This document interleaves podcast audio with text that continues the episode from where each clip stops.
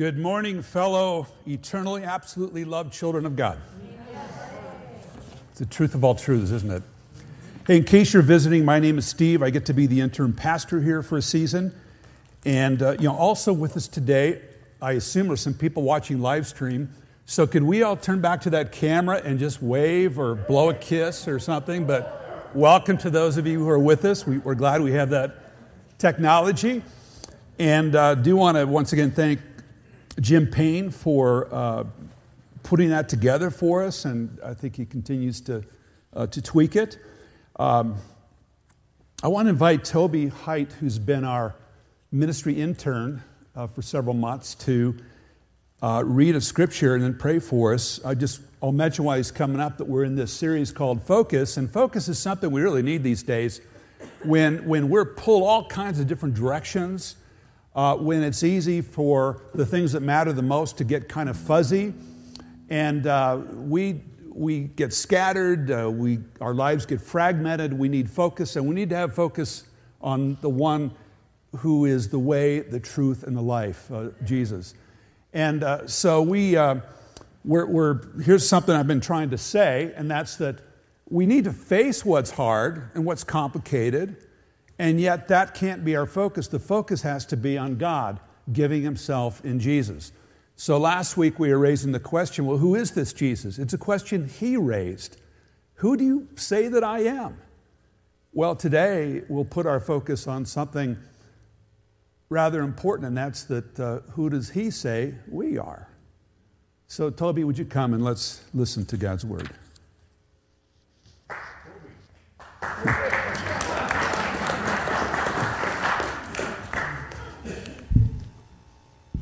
Morning. The first reading is from Matthew 16, verses 13 through 18. When Jesus came to the region of Caesarea Philippi, he asked his disciples, Who do people say the Son of Man is? They replied, Some say John the Baptist, others say Elijah, and still others, Jeremiah or one of the prophets. But what about you? He asked. Who do you say I am? Simon Peter answered, You are the Messiah, the Son of the living God. Jesus replied, Blessed are you, Simon, son of Jonah, for this was not revealed to you by the flesh and blood, but by my Father in heaven. And I tell you that you are not that you are Peter, and on this rock I will build my church, and the gates of Hades will not overcome it. The second reading today is 1 Peter 1, verses 3 through 5. Praise be to the God and Father of our Lord Jesus Christ. In his great mercy, he has given us new birth into a living hope through the resurrection of Jesus Christ from the dead, and into an inheritance that can never perish, spoil, or fade. This inheritance is kept in heaven for you, who through faith are shielded by God's power until the coming of salvation that is ready to be revealed in the last time join me in a prayer for the sermon. Father, we ask for ears to listen to what Pastor Steve has for us today. We thank you that we were able to be here today. We thank you that we can experience your grace on a daily basis. And as Pastor Steve brings forth the message, we ask that we may find the truth in your living word, being able to accept this grace as we meditate on it in the reality of these words. Bring us peace today through this message. Amen. Amen. Thank you, Toby. Would you uh, look at a Bible at uh, Matthew 16, which we just heard? I want to mention, too, we're really grateful for a lot of behind the scenes things that, that Toby does, uh, including being back there and uh, being at the controls with the other guys. Um, he, he just got a promotion at Amazon. That's, that's his other kind of full, that is his full time job, which means, at least for a while, he won't be here on Sundays. He has to work Sundays. But he'll, he'll still be serving us. And um, so keep uh, him and Rachel in your prayers. Matthew 16. Hey, I want to start with a story, and it's about uh, one of my seven grandkids. And you're thinking, oh, great, we've got to endure a grandfather's slides. But just want to talk about this, this one young man, Liam. Liam's quite a character. He's gifted with an incredibly creative imagination. And especially when he was, um, he's now eight, but when he was, oh, especially four or five years old, he often would creatively take on a different identity. So, for example, I'd say, "Hey, Liam, how you doing?" He said, "I'm not Liam. I'm Superman." or could be Captain America or Batman or whoever, and we kind of try to go with the flow on that. Well, one day we he was at our house, and it was just the two of us. I was kind of taking care of him. And Liam, he's a strong personality. He was not at his happiest. He was kind of testing some boundaries. And um, so I had to confront him. And Liam said, You're not in charge. And I said, Well, actually, Liam, I am in charge. He said, No, you're not. Jesus is. I thought, Okay, I can work with this. But then he said, And I'm Jesus. Oh. so, Liam did not win that confrontation. But it occurred to me that this little guy was wrestling with some significant questions like who is in control? You know, the question of authority. He was wrestling with the, this question, at least indirectly who is Jesus? The real Jesus, you know, not him. And, and then there's the question of, well, who is he? You know, kind of exploring all these different identities, but, but needing to settle into what does it mean to be Liam Tolson?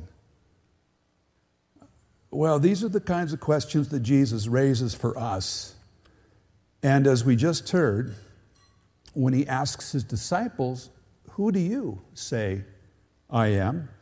As we looked back at last week, it's this uh, fisherman follower, Simon, who pipes up and says, you, You're the Messiah. Uh, you're the uh, Son of the living God.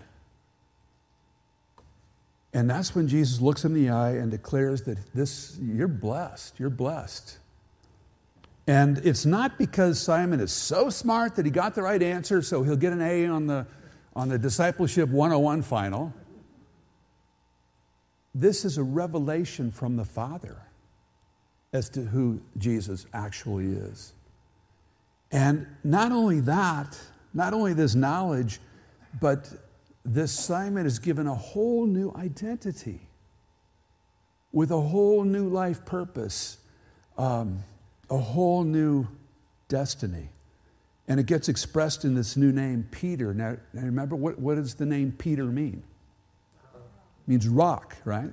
So here we have rock, Kephas in the Hebrew, uh, Petros in the Greek, Peter in English. You know, we get the word petrified from this, and so on. And, and here Jesus says, on this rock, this rock this God given realization as to who Jesus is, this realization at the core of your being, on this I will build my church, and the gates of Hades, the gates of the grave, death, will not overcome it. Uh, on this, on this rock, this realization of who I am, I will build my people for my mission to storm the gates of life stealing powers. It's an amazing kind of statement. And it's not just a special blessing for this one man, Simon. He's just the first of millions who get this kind of blessing. Uh, Peter himself, in his letter, is going to write Praise be to the God and Father of our Lord Jesus Christ. In his great mercy, he's given us a whole new birth, a whole new identity into a living hope through the resurrection of Jesus Christ. And then he goes on to say in his first letter as you come to him, the living stone, as you come to Jesus, you, like living stones, are being built into a spiritual house to be a holy priesthood. You, like, like living Peters, all of you who've opened your hearts and lives to Jesus Christ. You, like living Peters, you are being built into this, this movement of, of, of people engaged in um, being representatives, priests in this broken world, representing the living stone, Jesus, um, being a very dwelling, a very temple of, of God Himself. is anyone, anyone who simply says from the heart, Jesus, you're the King, you're the Messiah, you're the Son of the living God, you're the way, the truth, the life, you're my way, you're my truth, my life, can trust that He in turn says back, and you are mine forever. An eternally loved child of the Father, dwelling, a dwelling of my empowering spirit. Yeah, and this, this is the heart of what we are together, what we are in our uniqueness as what we call a covenant church.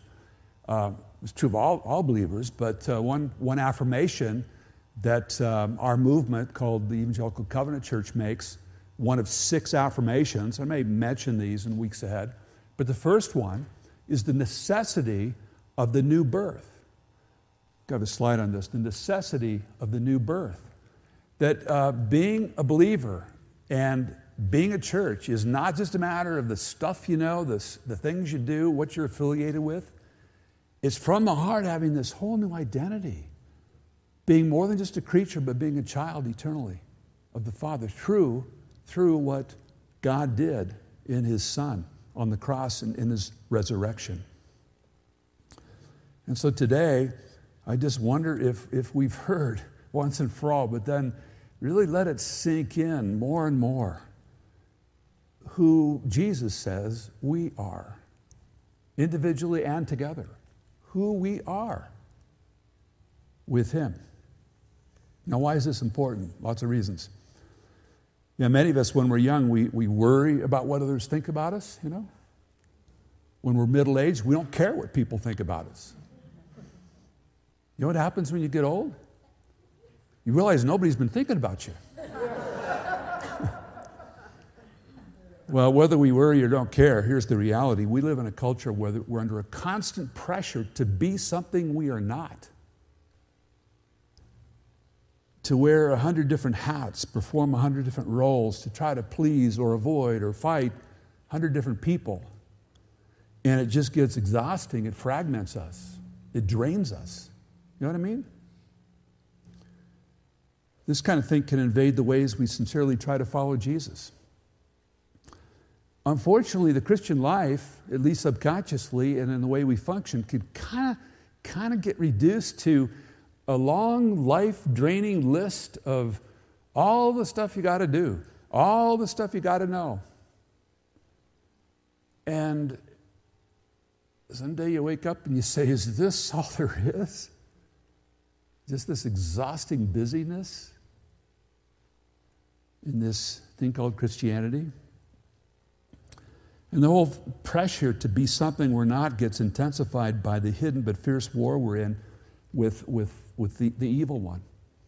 You know, systemic earthly powers, as the Apostle Paul talks about, but also the whole thing being fueled by this spiritual adversary called the Satan, the, the accuser and, and listen, the first strategy, the core strategy of the evil one is not to get us to do bad things.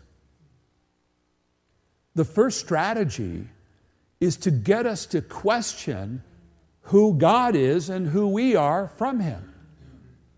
He's the accuser. And that, even if we're doing good things, that will achieve His goal of pulling us away, pulling us out of the core of who we are in Him. And uh, what happens is we, we slide into being less than we are, or we strain to be more than we are. And at the heart of resistance, the Apostle Paul says, is to stand our ground. Ephesians 6 stand our ground. And the ground is Christ, who Jesus says He is, and who He says we are. And so we stand our ground and say, when we're feeling assaulted, or even as we are and we don't even realize it, I am God's eternal son or daughter. Nothing can change that. This is who I am forever and ever, no matter what. And friends, that's how the gates of life stealing powers begin to come down. With that kind of resistance. In a way, pretty simple but very powerful. It was about 16 years ago, I got sidelined for around six weeks with a, with a bone infection up here in my sinuses. and I just, I just really had to take off for about six weeks. with all kinds of treatments I won't bore you with telling you about. But um, the worst day was when I was in the hospital and just had this raging fever. It got up to about 104. And you know, there's just brain chaos, you know, you can't even think. But I, I, I have this vague memory of kind of crying out, God, I can't even pray. My mind was such a mess. But I, I received just a few seconds of vivid clarity. And I'm sure it was God speaking. He said, Just be my child. Just be my child. And, you know, the fever came back, the feeling of the fever came back, but there nevertheless was a kind of peace in the midst of the storm. And not only that, but it fed into what, what really is my greatest life strength. That who I am in my life is not about all the stuff I do, important as that could be. It's who I am as an eternally loved, destined for perfection Son of God. And that's my strength. That's yours as well. That's what matters the most, no matter what we're going through, for anyone in any season of life. Discovering, embracing who we are, especially in Christ, is what's most important for a child growing up when you are trying to figure out who am I, like little Liam and my other grandkids and so on. It's the important question for a, a graduate wondering, well, what's next? It's important for um, being on the job and whatever that might be, and, and you got all these thousands of demands. Can you find a piece of steadiness and, okay, no matter what happens, this is who I am? It's important when your mom or dad pulled a thousand different directions. It's, it's important for those of us that step into this strange and wonderful season of retirement when there's freedom, but also, you know, some losses in terms of the work that was, was meaningful and, and gave you a sense of identity. It's just important to remember who, who I am ultimately and eternally. In any kind of dark valley of loss or threat, wondering, how am I going to make it through this? I wonder if we can hear the invitation to see who Jesus is and who he says we are with him. And, you know, again, it's also a, question, an issue for, for us together as God's people. You know, verse 18 up here. Um, well, let's see, let me just go back to, well, the scripture here. Yeah, verse 18. Notice how it says, You are Peter, and on this rock, you all will build your church. What? What doesn't say that? No, it doesn't. I, Jesus says, will build my church. Isn't that kind of liberating? Kind of takes the pressure off. It also kind of humbles us. This is not my church, not your church, not the leadership team's church. It's His. And the agenda is not for me to get what I want. It's what does the one building the church want? Which we trust will be really, really good for us. Better than anything we ourselves wanted. I will build my church. Jesus says, I will build Grace Covenant Church as part of my body to be his people and his mission. And, and I, I know that's your heart. Isn't that what, what and who Grace Covenant Church is? Right? It's, it, any amens or anybody just nod? Anybody with me on this? We are his people for his mission. And that's an extraordinary gift. And, and, and leads us into hope and peace for the days ahead. Let me close with one more story. In um, June 1944, this man, Dietrich Bonhoeffer, was 38 years old. and he was in his second year in a German prison for his part in the resistance to Hitler. Now, like Peter, he declared that Jesus was the Messiah, the King, the Lord. You could say Jesus was the Fuhrer, term that means leader.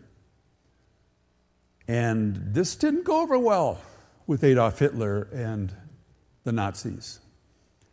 And he participated, Bonhoeffer did, actively in the resistance. And 10 months after, the line I'm going to read for you, in April of 1945, just weeks, just weeks before the Allies came in and liberated those in prison, um, a 39 year old Bonhoeffer was hanged by the Nazis. Well, he showed great courage, a lot of testimony to this, uh, great courage and even peace in all this. And yet, he wrote a poem that also expressed his honest struggles. He called it Who Am I? Who am I? They often tell me I would step from the prison cell poised, cheerful, and sturdy, like a nobleman from his country estate. Who am I? They often tell me I'd speak to my guards freely, pleasantly, and firmly, as if it had if I had it to command? Who am I? I've also been told that I suffer the days of misfortune with serenity, smiles, and pride as someone accustomed to victory. Am I really what others say about me?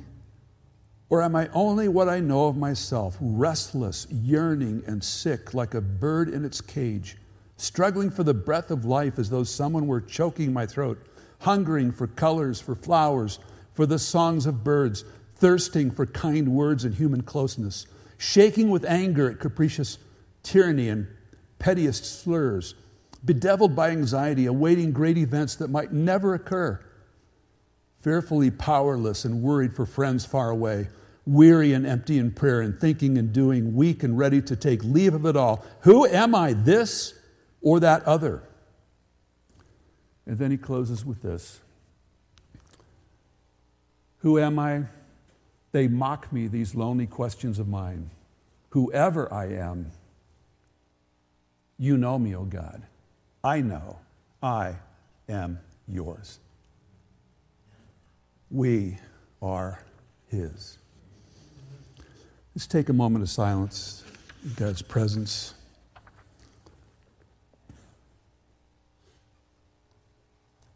I wonder if there's anything at all he's said to you about yourself today. We're all different, different circumstances and personalities and histories. Some that we might even wish was different.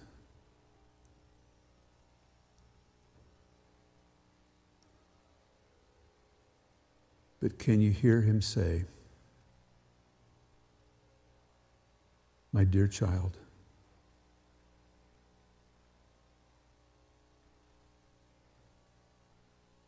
Can you hear his welcome? Feel his embrace? And whether or not you can, to trust that through what the Son did in his self sacrifice, you too through simple faith, are declared to be an eternal son or daughter of God.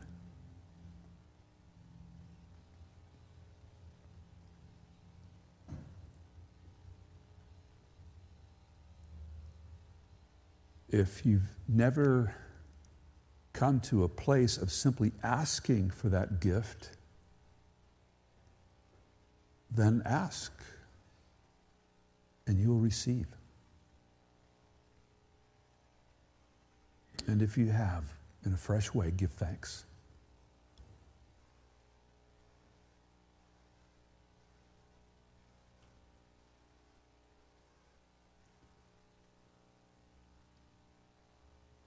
Oh, Holy Father, may we be aware how we share in the blessing given to the disciple Simon of knowing who you are in your Son. of being called living stones, being built into what you're doing in this world. Give, give us that confidence, Lord, and give that to us together as Grace Covenant Church, your people and your mission. And with gratitude and expectation, we pray in your name, Jesus. Amen.